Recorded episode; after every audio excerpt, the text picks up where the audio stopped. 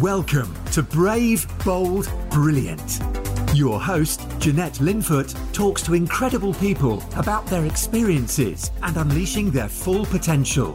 From the boardroom tables of big international business to the dining room tables of entrepreneurial startups, embracing opportunities, overcoming challenges, taking risks, while staying true to yourself is where the magic happens.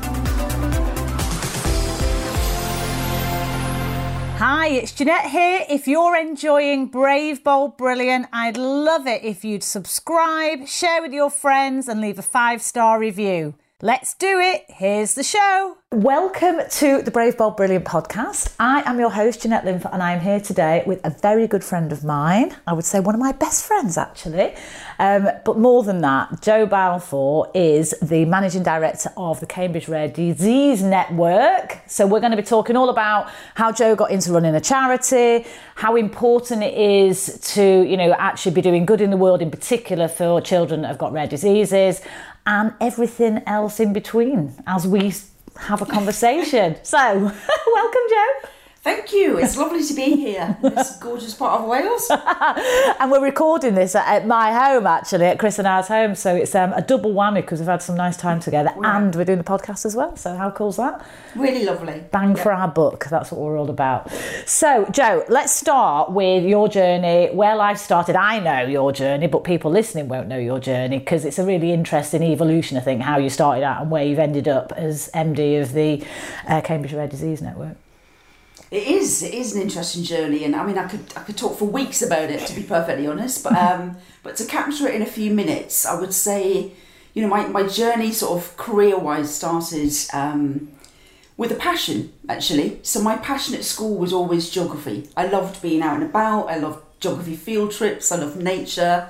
Um, just seeing how the kind of the natural world interacted with the the human world and um, and hence I went to do a geography degree at Manchester University, and twiddling my thumbs at the end of that, thinking, what do I do now in terms of a career? And I'm I'm afraid I went for the really obvious, the really obvious route, which was I'll be a geography teacher, and um, I came from a family of. Uh, historical line of female terrifying teachers. I, all these feisty feisty opinionated women and I always said I'm never going to be one of them.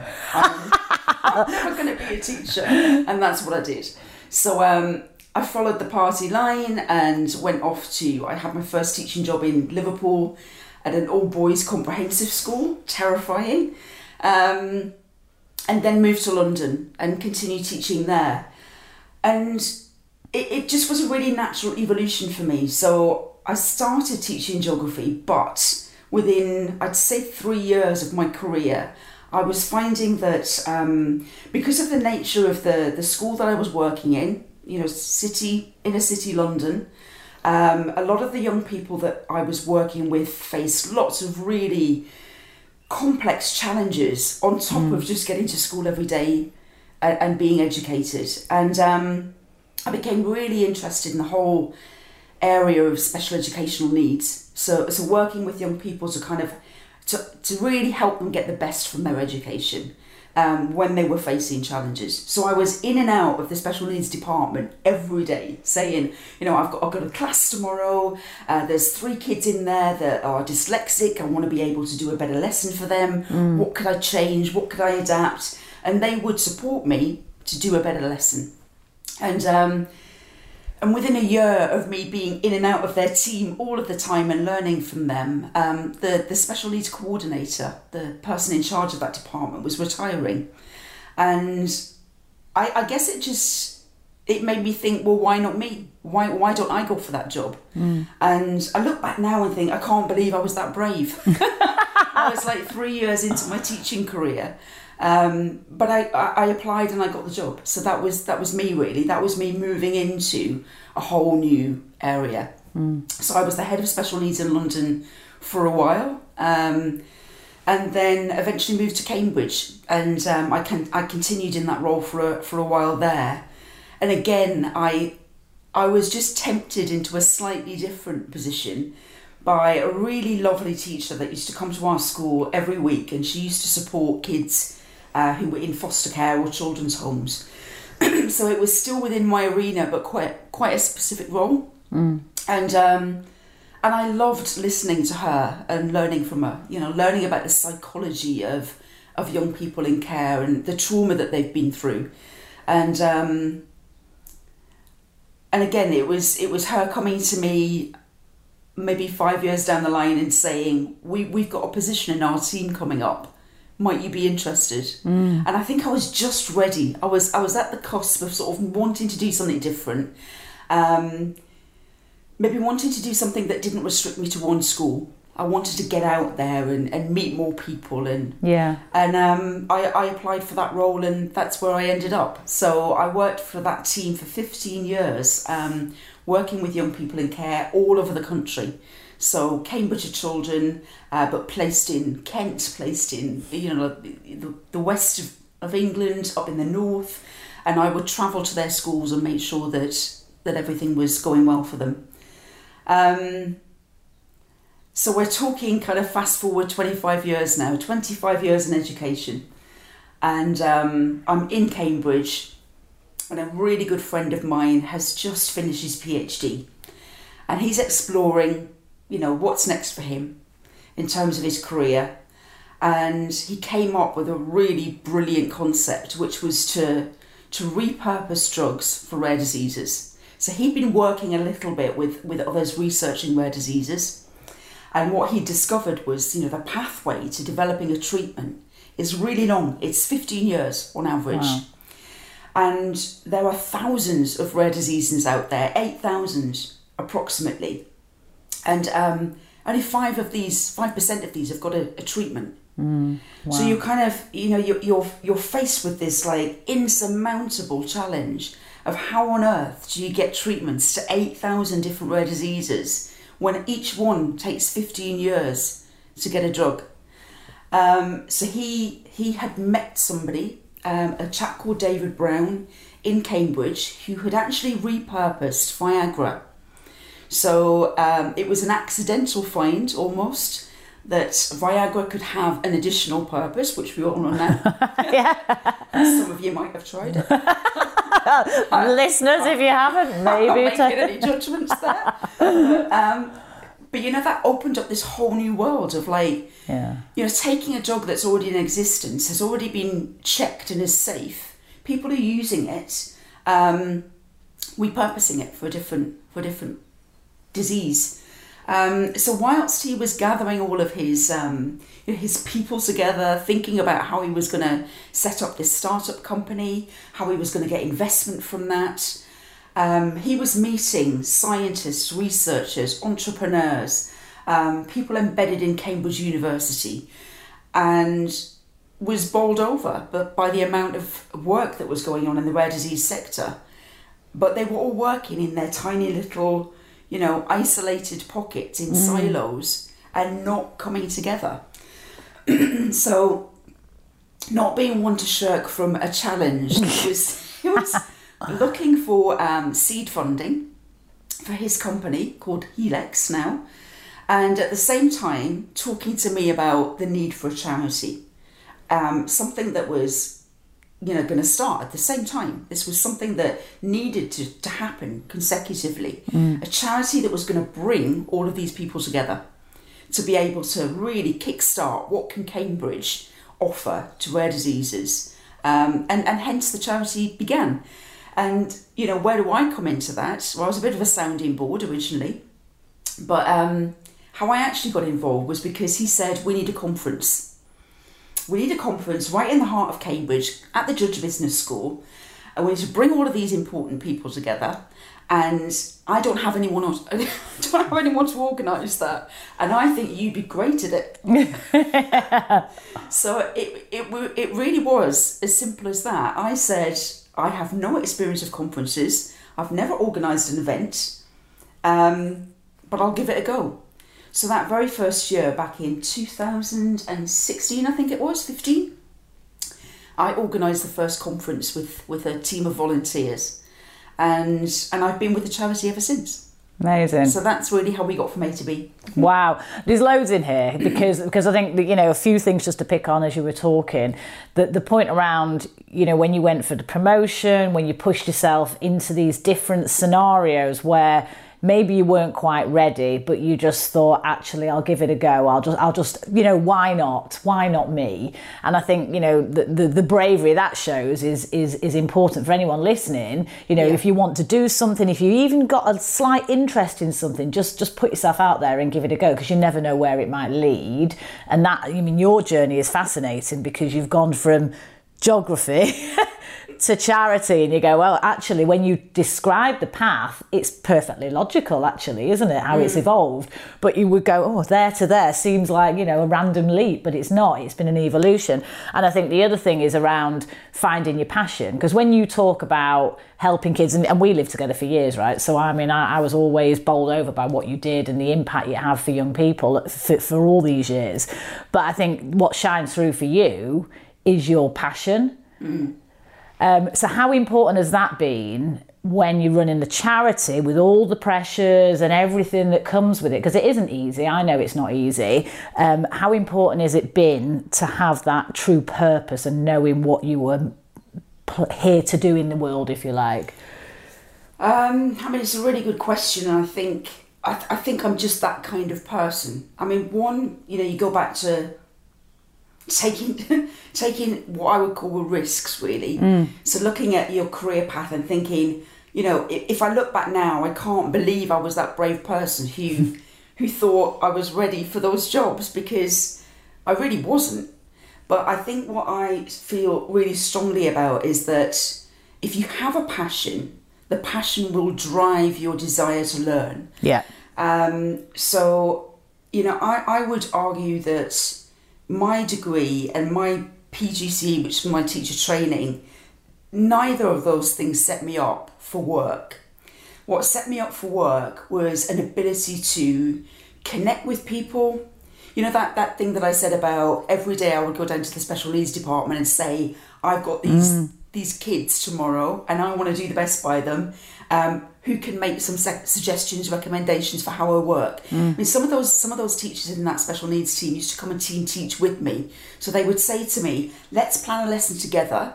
You plan it for the main group. I'll plan it for the kids who need some adaptations." Yeah.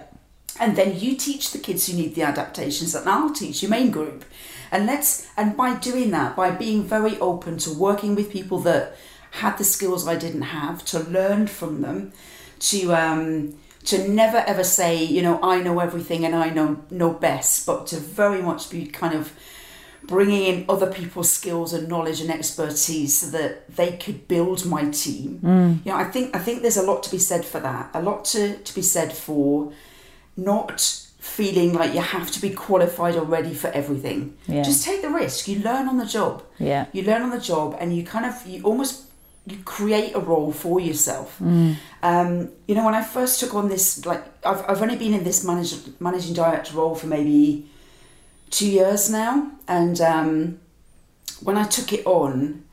They said to me, "What do you want the job title to be?" do you remember we Yes, I do remember very well. and I said, I don't want to be CEO because I don't feel like that's what I am yet. yeah. Um, and I, I chose to be operations director at that point. And, and I would have still been there. I would have been happy to just sit with that because it didn't matter to me. But everybody, everybody around me, including you, would go, No. when are you going to get the new job title? When are you going to tell Yeah. them that you're managing director? Yeah. or, or CEO or whatever it might be. Um, so for me, it is it is about taking a risk. It's about believing in your ability to to learn on the job, to, to build skills as you go. It's about being being open and um, and welcoming of other people's skills and experience, and um, and helping them to bolster yours. Um, and I, I feel really strongly that if you've got a passion that drives you, then everything else will fall into place at some point. Yeah. 100, You know, 100%. I, I know that we've both talked about imposter syndrome before, and it's definitely something I've experienced. I've, you know, I feel I meet a lot of people in the world disease, um, the rare disease space who have got a lived experience. You know, Yeah. they personally have been affected. They either have a rare disease themselves or they have a child who does. And when you're alongside people like that, their passion is is incredible. Um, you know, they have a real driver to do the work that they do. And sometimes you're with them thinking, oh, I'm not in that position. And I feel like I'm imposing here. Yeah. But um, but I think you need to get over that. Yeah, definitely. And also, you know, you bring a different a different capability and neutrality. You bring a, a perspective that they wouldn't have. You know, they might be coming more from the practicalities of having a child with those needs or themselves with those needs and, and what does that mean every day for them. Whereas for you as as the as a managing director, you're you're looking at it from a different perspective, aren't you? And and, and that brings added value to them. You know, you don't and I think that's it, isn't it? Celebrate our differences, you know, and, and embrace those differences. Um, so no, that's absolutely spot on. And I mean, I, I see our organisation as an o- umbrella organisation to be to support those people. Yeah. You know, so they they should be where they are. They are the right people for those jobs um, to lead a specific rare disease charity because they're they're the people that are driving. You know, the they, they're trying to recruit people to research for them. They're trying to recruit medical professionals that can support their cause, and later down the line. Um, to to bring on drug development companies you know, to help them um, what, what we do is provide all of them with the platform to meet, to connect. Uh, we nurture those relationships. Yeah. So I, I, I don't need to be the person that's personally con- connected. Not at all. Not at I'm all. the person that can stand back, see the bigger picture, Yeah. and connect them together. Yeah, but but through all of that, caring and wanting to, to do the best you can for as many people as possible and as many families. So so let's talk a little bit about the about the charity, kind of where it started and where it is now, because it's it has changed quite a lot over over the years, hasn't it? It's massive. Yeah. So it's interesting. I, I remember doing a couple of courses about startups, and um, one of the key key take homes that I had was that you know you you'll begin with a very definite idea, mm. but you mustn't get too fixated on that idea. Because it's actually really fine to say my aims and objectives and vision and mission are this now, mm. but in five, ten years' time, they'll have evolved and changed Absolutely, yeah. and that's very much what's happened. So I, I described how, you know, my friend was starting up this company, and his original vision for the Cambridge Rare Disease Network was to build a network of professionals um, in the Cambridge area, and then to share that expertise with the world. Yeah. So it's very much about the Cambridge brand, actually. You know, what do we identify with the Cambridge brand? It's about education, it's about academia, it's about brilliance, it's about Nobel Prize winners, um, it's about science, innovation. And, and that's exactly what's needed, actually, to be the backbone of rare disease progress. But is it enough? And what I did very quickly as being part of the organisation early on was recognise the gap. So what was missing in our in our vision was the people affected. Yeah. So I, I very quickly decided that um, we needed to be working locally in Cambridge with families who had children or themselves were living Yeah. with rare disease. Because if you don't know what what they want and you're not immersed in their day to day lives, you are just making assumptions about what's right for them. So, you know, I, I often say to people, um, you know, how do you know that they want a drug, that they want a cure? Um, have you asked them? And actually, you know, we, we've got people in our um, trustee board who have lived experience. So we have one doctor who's actually a young um, medical doctor, and she has a rare condition herself. She has albinism, um, and that results in her being visually imp- impaired. Um, and she will often say, you know, I don't, I don't want a treatment or a cure. I'm completely reconciled with who I am and my my disability, if you want to call it that. um, what I want is acceptance. I want empathy. I want um, equipment, technology. I want um, people to build a, a, a world which is accessible to me, and and then I'm fine. you know, I'm not looking for that magic bullet. Yeah. So it's really important for us to have, over the last five years, to have welcomed in the patient voice. Yeah. So we do that by having um, a local community group of families and kids affected. And I mean, really early on, they said, like, we, we don't want to be called the Cambridge Rare Disease Network. It's too long, it's a bit boring. Um, it's not us. So they've called themselves Unique Feet.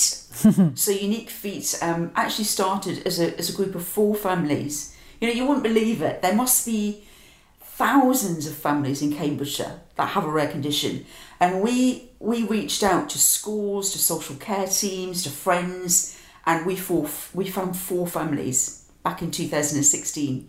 And they were actually our our group for over a year, just those four families. But they built this incredible bond and um, and have really kind of bolstered bolstered each other's confidence. And that little group has now grown, and we've got more and more families joining all the time. Um, and by doing that, we've kind of we built a very different charity. So we now have Cambridge, our city, our home, where children and families live, and we support them. Um, and then on a, on a broader scale, we have our events program. We run conferences, we run a festival, lots of little things in between. And that's our patient groups, that's our, our scientists, our experts, all coming together in one space, Yeah. but very much with the patient voice at the heart of it. Um, and then we have our companies forum, and our companies forum are international drug development companies who we bring together into a neutral space to talk about the challenges and to think think of solutions basically. So we, we kind of you know we started with our very Cambridge centric model Yeah.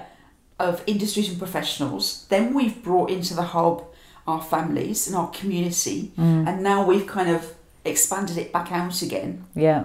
Into patient groups nationally, internationally, and companies and experts nationally. Yeah, because I mean, you've got so many different stakeholders, uh, all with different requirements, different motivations, and, and of course, your your role really is to be able to service all of those stakeholders separately, but with the common thread throughout that actually brings it together, and, and you do that exceptionally well. But it's funny because yesterday we were chatting about uh, when we were out on a lovely walk down Rhossili on the beach, we were talking about the brand, weren't we, essentially, and, and the name of Cambridge, and, and how you've articulated it there is to say, you know, yes, okay, this is a lo- this is a local charity, but it's it's not. It's global as well. It's got the Yes. potential to reach you know people all over the world for good and do good. And I guess that's really you know you, where you are now is you're, you're sort of thinking much bigger, aren't you, than than where you started probably. We definitely are, You know? and um, you know th- these these challenges of rare diseases can't be addressed on a local scale. So what we can do is with our families, we can say, okay, I mean, all of our kids have got different rare conditions, and they all present with completely different symptoms, completely different levels of, you know, physical, sensory, neurological disability. Um, some, you know, you you absolutely wouldn't have a clue that they had anything wrong with them. Um, metabolic disorders, disorders of the immune system. So it's so varied, and you kind of think, how on earth? Can you work with such a, a, a widely sort of different group of people and find a common thread? but there absolutely are common threads. Mm. So what we've done is we've taken those common threads. So you know what's challenging for all of you. It's challenging to get a diagnosis. The mm. average time to diagnosis is around about five years. Wow. You know why? Why is that difficult? Why? Why can nobody spot them? Well, because there's eight thousand different rare diseases. So this is a GP is your kind of, you know, your primary healthcare um, provider. You're rarely going to come across these things. Yeah. So difficult to get a diagnosis. That's common throughout. Um, a lack of information. So you get your diagnosis if you're lucky, um, and then you, you you go to Doctor Google. What everybody does. Yeah. Even the doctors will do that. Yeah. They will say, "I am so sorry, but this is not a disease I've come across before. Let's Google it." Yeah. um, or let's look to other sort of medical literature. But you know what you're finding there is this awful, disparate mess of information that's you know some of it's really high, high level academic papers that you've Yeah. to literally translate, um, and the rest of it's a bit hit and miss, and you're not quite sure whether it's whether it's actually good information. So, you know, you struggle to actually then get some information. So, as a parent, you're thinking, I don't know what the trajectory of this disease is. You know, I don't know what the what's the long term for my kid here. I've got no idea what this looks like. Yeah. Um, and then you find out there's no treatments. So you've you've got this dreadful shock of finding out you have something. You start to find out information. It sounds a bit scary further down the line, and there's no there's no treatment or cure for that. How do you deal with that? How do you get your, your head around the fact that there's nothing to help? So that's a common thread. And then eventually, um, what we call care coordination is really poor. So, you know, often if you're diagnosed with a disease, something, you know, more common such as cancer, there's a very definite, um, what we call care pathway. Yeah. You, you know what the steps are. Um, you know what the treatment treatment options are. For rare diseases, that's that's actually quite rare. There are some diseases that have been very well researched, like um, Duchenne muscular dystrophy or Huntington's disease. Um, the the disease that Stephen Hawking is fam- famous for, ALS. Um, you know, there's a core group of diseases that have, for one reason or another, have developed a lot of fundraising, so they've got a lot of research behind them. Yeah. And for them, you know, it's slightly easier. There is a care pathway. There's still not treatment. Yeah. Um, but for most, it's it's it's a mystery. So we take those common challenges, and and that's what we work on. Um, and that's how we we kind of unite everyone. So we've got our small group. We've identified their common challenges. It's the same across all the patient groups that we work with. Yeah. So collectively, we need to bring the international community together to address those core challenges. Mm, yeah, no. I, I mean, it is. It, it, it when you describe it like that, you can see how do you take this disparate eight thousand separate diseases and actually address it as a collective. That's Yeah. a challenge, isn't it? And but but still have the differences where where you need them, the so, so similarities and differences. And you know, I mean, because someone listening to this, they might be might be thinking, oh. I'm not quite sure, you know, my I, I've got a suspicion that my, my child or something's going on and I don't quite know where to start. You know, they might be very early in the in the in the stages. So what advice would you give to someone that's got a child that was suspected of having a rare disease or a rare condition? And what kind of advice would you give them? And this isn't, you don't have to be based in Cambridge, it could be anywhere in the world, right? But certainly anywhere in the UK for, for, as a starting point. So, what, what would be the, the advice you would give to them as to, to how to sort of go about moving things forward and taking stuff I forward? mean, we, we actually, um, with our group, we actually work with kids that are undiagnosed as well because there's a general level of acceptance that if you're undiagnosed, if you have a, a mystery condition, so you've got a set of symptoms and you know you're not meeting your normal developmental milestones. You know so you're not beginning to whatever it might be talk at the right time or walk at the right time. Um, you're not meeting the right height or, or weight um, milestones. You know all those things are triggers for parents. Um, and they're the kind of things that they will go to a gp with and say i'm not quite sure that if there's something wrong here. Yeah. I've just got a gut feeling you know they're not quite at the same level of their siblings or their or their peers you know Yeah. can we check this out yeah, um, and it often starts that way that you're just not quite reaching the normal Mm. milestones at the right time. And um, and often at that point, you know, you might go and see your primary care Mm. health worker and you know, you'll start to maybe have assessments or tests and very often they'll come back and say there's nothing there's nothing coming up. Yeah. There's nothing obvious here.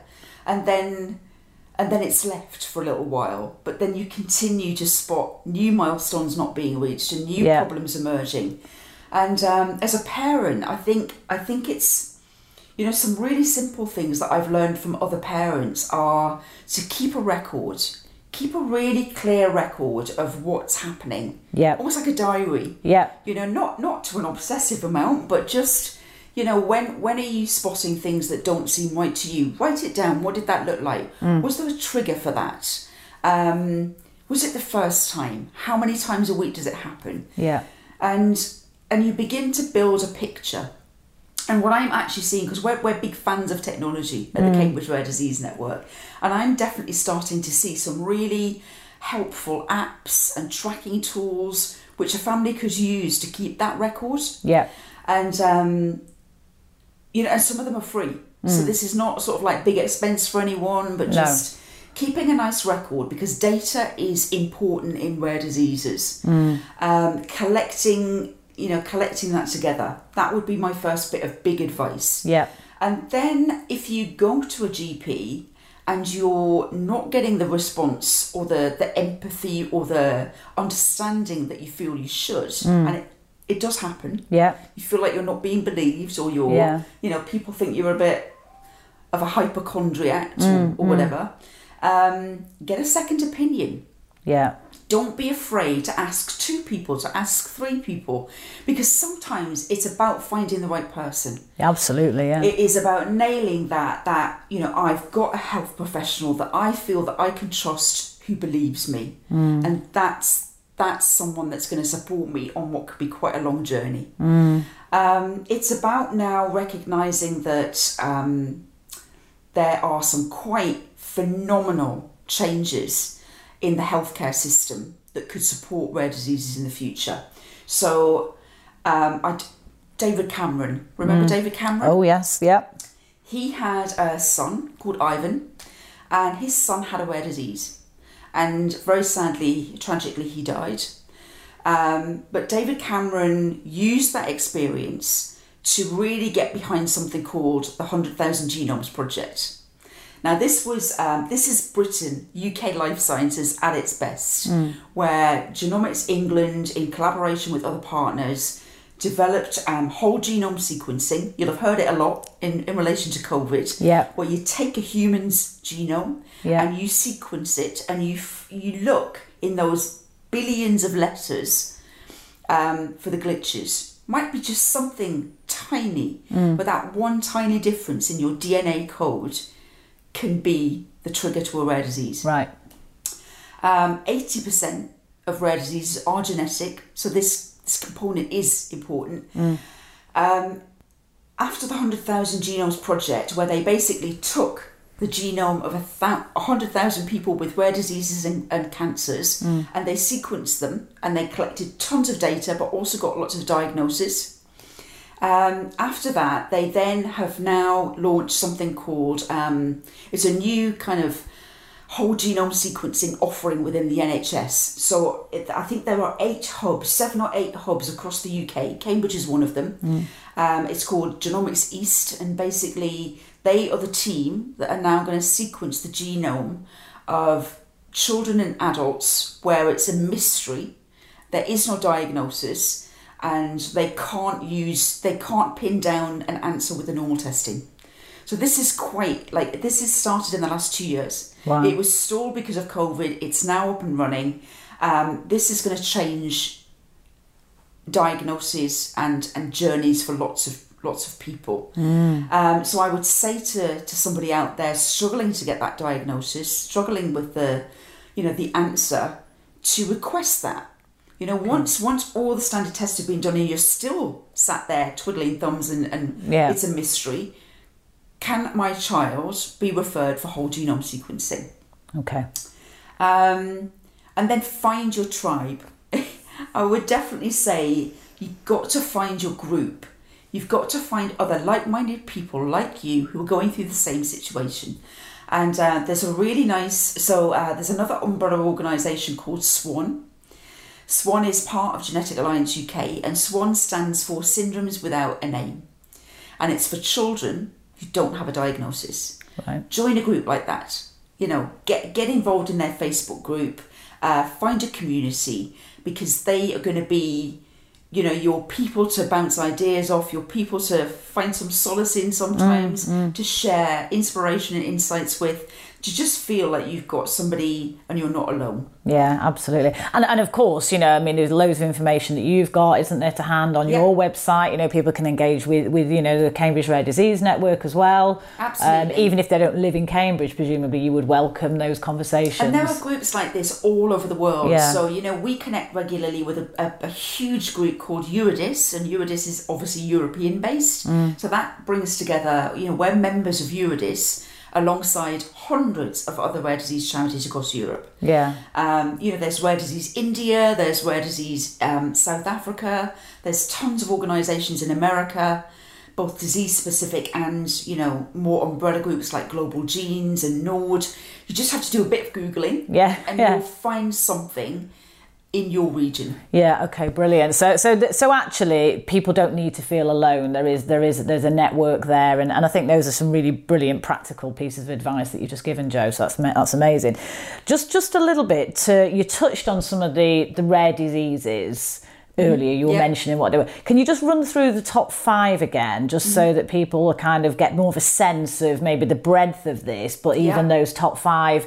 And then um, and then we're going to talk a little bit around i think not just rare diseases but also if you have a child that is struggling with any condition actually there's some general stuff and advice that you would give as well isn't there so Yeah, so yeah. maybe, let's talk about the, the top five and just in a little bit more detail so people get a sense So I, I, I often think that the language that we use in rare diseases, i.e., that word rare, is our biggest enemy. Mm. Because by saying something's rare, you're saying, you know, it's unique, it's different, I don't need to worry about it because it's it's somebody else's problem, it's a Yeah. tiny problem. And actually that couldn't be further from the truth. Um, so, you know, I think just understanding the concept of what does rare disease actually mean yes is important as a starting point. So, you know, I mentioned that there's 8,000 different rare diseases. There are, uh, maybe more. we just haven't discovered them yet. There's Yeah. more being discovered every week. wow Um, but I think what's important is that that definition. So, in the UK, the definition of a rare disease is that it affects less than one in 2,000 people. Now that varies slightly around the world, but it's around about that number. So in, in America, it's five people in 10,000. Um, but you know, it's about the same. So one people in 2,000 are affected or less. Um, it's a disease which, um, as I mentioned also, 80% of them are genetic in origin. So they are inherited in some way. Uh, but there are tons of other ways that you can develop a rare disease. Um, some come through, you know, some some are there at birth. Some are developed uh, or emerge through childhood. But there are tons of them also that emerge in adulthood, and we forget that sometimes that there's adults affected here too. yeah Um, the twenty percent that aren't genetic um, can be environmental triggers. They can be bacterial. Um, they can be, you know, m- what we call multifactorial. So they're not just one gene affected. yeah So there's tons of, and mitochondrial, that's another one uh, that comes up quite often. So there's tons of reasons why you can get, uh, you know, develop a rare disease. Um, but the five most common that I think people have heard of are Duchenne muscular dystrophy, uh, cystic fibrosis, ALS, which be, as I mentioned became famous because of not just Stephen Hawking, but also the Ice Bucket Challenge. Oh, yes, that was yeah. all about ALS. yeah Um, sickle cell anemia is another one that people will have heard of, and Huntington's disease. So I'd say I'd say they are the kind of most commonly known. no yeah And the reason that the others are not known is because they probably have smaller numbers of people affected. yeah So there are ultra rare diseases where, you know, there were three children in our group and they are the only person in the world with that diagnosis. wow It doesn't mean there isn't anybody else out there, but there's nobody with that medical record yet. yeah Um, and that that must be, I mean, that is daunting, isn't it? absolutely gosh. to be the only Yeah. person in the world with a particular diagnosis. But rare diseases generally have quite um, complex names, so they're often named after the doctor who discovered them, or they are a collection of numbers and letters. So they're not they're not particularly kind of friendly names Yeah. that are easy for people to remember. Yeah. To be perfectly honest. Um, so yeah, I, I, I think sort of getting getting to grips with what actually is a rare disease. What do we mean by that? yeah Um, so it's about incidence being being low, and and I I would I would also like to throw in another statistic because I know I'm not a big fan of lots of stats, but actually, one in seventeen people will be affected by a rare condition at some point in their life. So some of them are life lifelong, some of them are intermittent. You know, they they come and go. And it's interesting when I got involved in this charity, I was thinking, you know, I feel like a bit of a fraud here because I don't know anyone with a rare disease and I haven't got one. yeah And I've now discovered that is absolutely not true. So I look at my own family and I have a nephew who had was diagnosed with cancer when he was 14. Um, it was called nasopharyngeal carcinoma. and actually that is an ultra rare disease. A lot of childhood cancers are rare diseases. Um, I just didn't know it at the time, and nobody called it that. Yeah. it wasn't the language used. Uh, my dad had two different rare diseases. One was um, called pemphigoid, and, and he, he developed in his 80s huge blisters all over his body. Um, there was a treatment for that, fortunately, and it we managed to, to solve that problem, but it came and came and went. Yeah. Um, I also have a, a brother who is at the moment going through um, a diagnosis odyssey, a diagnostic odyssey, where they're not sure what it is he has, um, but it potentially could be genetic, it could be a rare disease. And I am constantly now, now that I'm aware, Yeah. I am constantly bumping into people who are saying, Oh, I've got a condition called such and such. And you're like, Oh, it's a rare disease. And they're like, Oh, wow, I didn't know. Gosh. And um, it's everywhere. yeah. It's everywhere. We just don't know. And this is why awareness raising is so vital. Mm, Because actually, we could all be affected. Yeah, absolutely, absolutely. So, so in terms of some of the the families and the children living with rare diseases, and of course how it manifests and what it is for them on a daily basis will be incredibly different, I'm sure. Yeah. But the, we were talking, we were we were queuing for the loo actually yesterday, and we were we got chatting, didn't we, around you know families that you know how do they how do they navigate through everyday life with the challenges that their child might have. So you know, can you just pick up a, a couple of a couple of examples of what it's like to live with a rare disease? What are some of the day to day challenges that these kids and parents have? So, I mean, it is vastly different from one family to another, but there are, again, some common threads. And I think one, one of the really, the one that stands out for me as being such a challenge is that often a parent will have to give up a career to become a full time carer. You know, and who plans for that? You know, when you're you're you're building your career and you're thinking about your future, you have all these kind of visions of what that's going to be like. Um, I don't think anybody ever has a vision that they're going to end up having to give it up and um, and be their child's full time carer. You know, and that, I think that's that's a really that's that's my, you know that's mind blowing for me. That's life changing, mm. and um, and I really respect the people who have to make that life choice. Mm. They'd argue it's not a choice, actually. And I think about those people, and I think about you know what what do they need? Because this is this is something that could affect any parent or even actually us as adults. We may mm. have to become full time carers because we have a you know a, an elderly parent who mm. needs us at that point in time. And I, I know people who've given up their careers to look after their elderly parents Yeah. rather than put them in a care home. Yeah. So this is not unique to rare diseases. It's not unique to to disabilities. This is you know this is something we could all face in our lives, and I think I think my message really for people who are potentially faced with that is to again find a community. You are not alone in this. There are lots of people out there in the same boat as you, and I think having that friendship group, that community around you that you can share experience with, offload to, um, pick their brains, you know, share ideas, uh, and actually start to influence, um, whether it's local or national policy, to make lives better for others like you.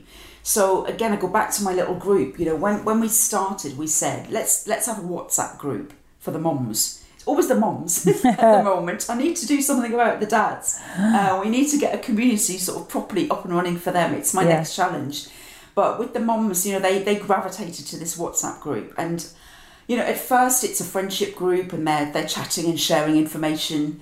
Um, but you know, I look back now because I moderate that group. I look back through five years worth of messages. Oh my God, it is a wealth, a wealth of information. Mm. They are absolute genius. You know that what's in there is gold dust, and I'm thinking at the moment about how we can capture that actually. Mm. So I would I would say to anyone, find your group. It is it is going to be the support network that you need. It's going to be the um, it's going to be the Google alternative. You know, you're going to search that group Yeah. for your answers. Um, they are going to be the people that make you feel brave, bold, and brilliant. Actually, they're going to be the people that that bolster you up, that give you the strength that you need um, when you're feeling low. Um, but what we've discovered from our group is that building that confidence as a group, as a collective voice, mm. has has a whole plethora of other um, opportunities open up. Mm. So our our mums group is now the voice of rare diseases in our in our region without a shadow of a doubt. Mm. So they are, you know.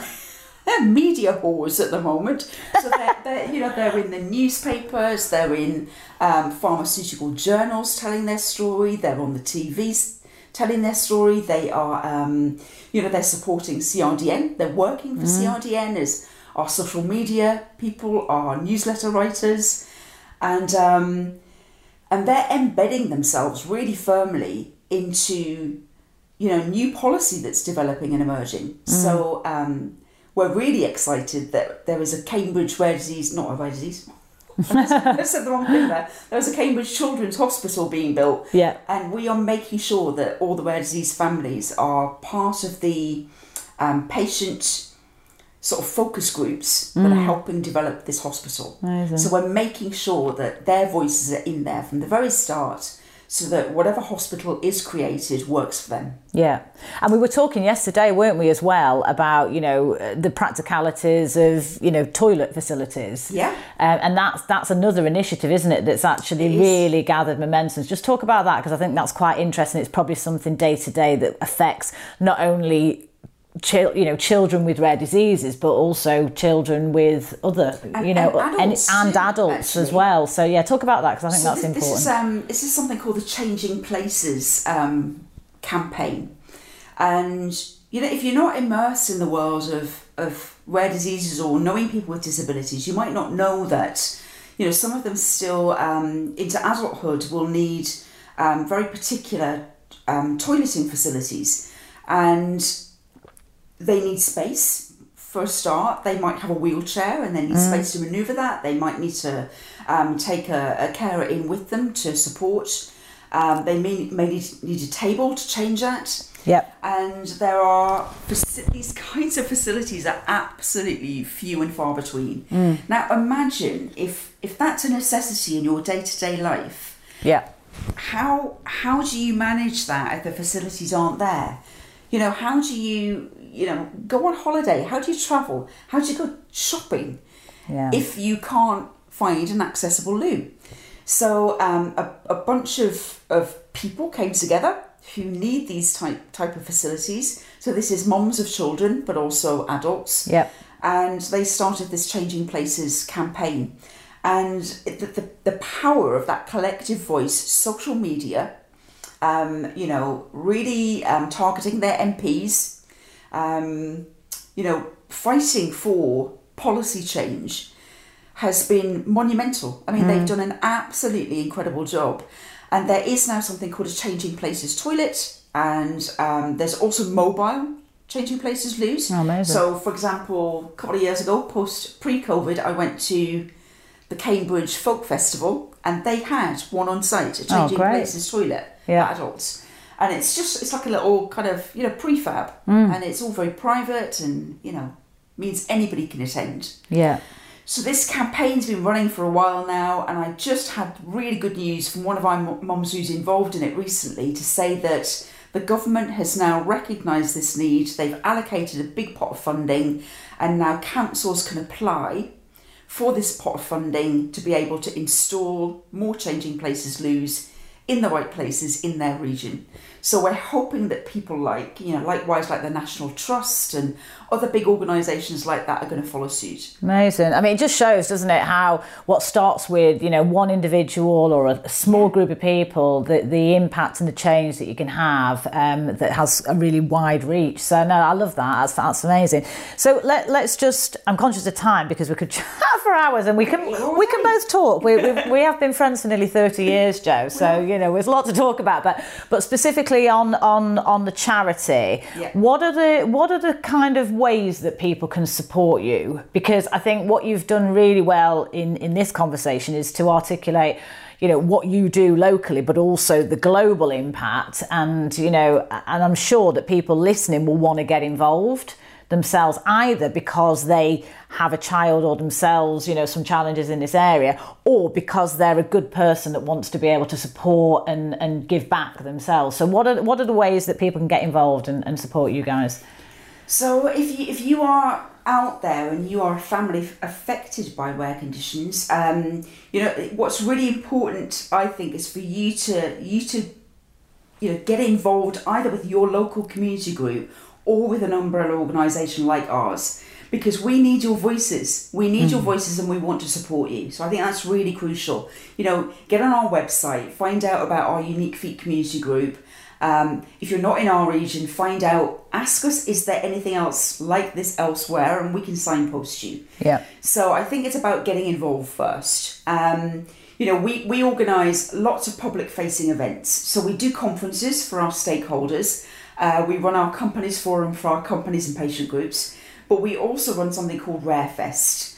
And Rarefest is the, the world's only, the first ever rare disease inspired festival. And you might think, oh my God, what is that going to be about? what are we actually going to do? Um, but it's really cool. It's all about science, technology, about advocacy, uh, that beautiful kind of overlap between science and the arts, you know, where you can. Yeah. There's a lot emerging in that field at the moment. So it's all hands on, it's fun, it's um it's it's a science, technology arts festival, you know. So come along to that. That's in November.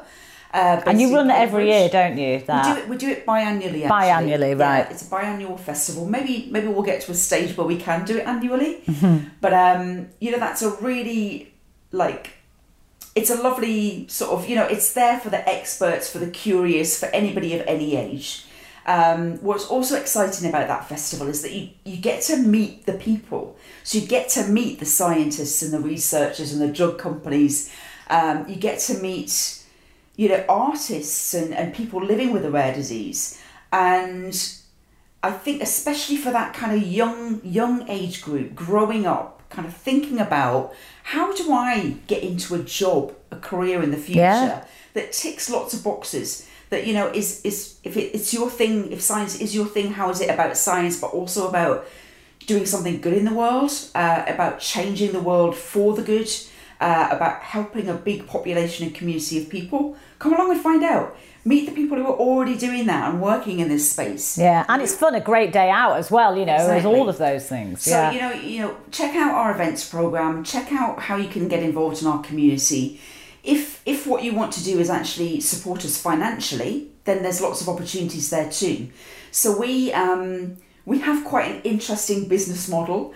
Um, we do work very closely with a lot of big companies and they sponsor our events. So, um, you know, we, we, we tap into their CSR budgets, we give them opportunities to sponsor, but also to be volunteers. So, we have a really tiny team of employed people, but we have an army of skilled, experienced volunteers. So I'm I'm not talking about people, you know, that I don't want you to go and in the street.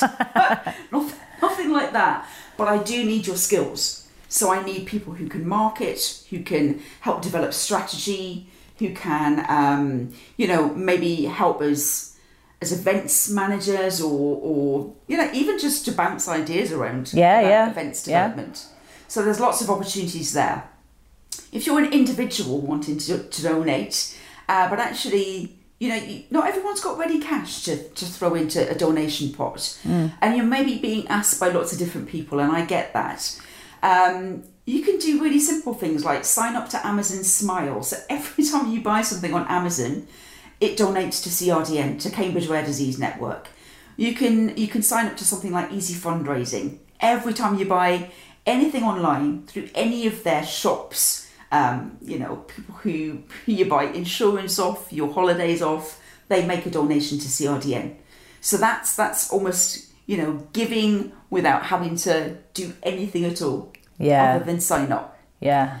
So, you know, go to our website. There's a whole page there that gives you ideas about how you can fundraise, how you can get involved, um, you know, no matter how big or small that might be. Mm, brilliant. So there's loads of ways that, that everyone can get involved, support, and it doesn't have to cost you money.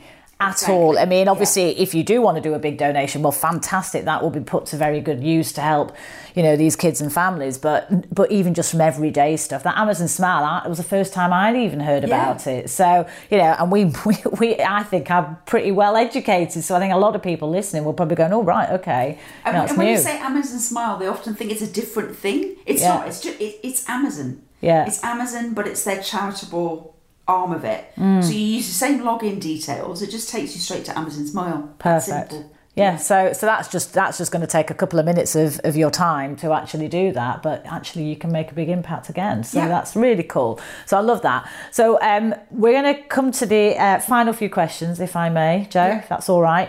Um, so you know when you look back over your career, your life, and, and you've had a fabulous, um, a fabulous, you know, career, but more than that, you've helped hundreds, thousands of families and kids throughout your journey.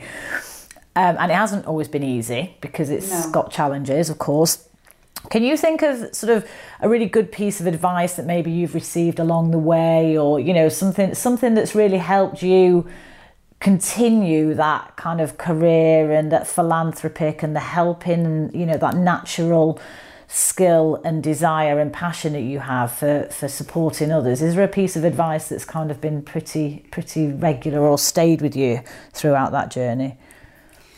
Do you know that this is this is not um, this is not actually a bit of advice that's that's about about care or the you know find it finding your passion and doing something you love that helps people. But it's stuck with me. This is this actually way more bland than that in a way. But it's it's somebody who said to me, you know, work work from the minimum viable product. Now that sounds really kind of like, you know, you're kind of thinking, well, what's that got to do with the kind of work that I do?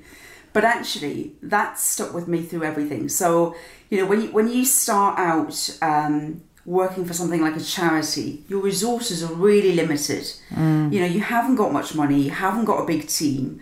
You know, everything that goes wrong, you've got to deal with it and you've got to sort it out. Mm. And the problem feels insurmountable in rare diseases. And you're thinking, how can how can I, as an individual, do anything to even have a ripple Yeah. there to change stuff? And I think going back to that minimum viable product, mm-hmm. just, just just start with the basics. Don't feel like you have to do everything all at once. Mm. Don't feel like it has to be really fancy. You know, if you if you haven't got a graphic designer to make everything look beautiful yet, it doesn't matter. Go and get mm. yourself a free Canva account Yeah. you know, there's templates there. Just shove your logo in there. You know, we we've still got the most basic logo in the world. Um, it doesn't matter, and I, I think I think that bit of advice actually for me um, was even more important because my my passion was already there. I didn't need anybody to give me any advice about that. Yeah. It, it it's driven me since I was a child Yeah. and um, and it will always drive me.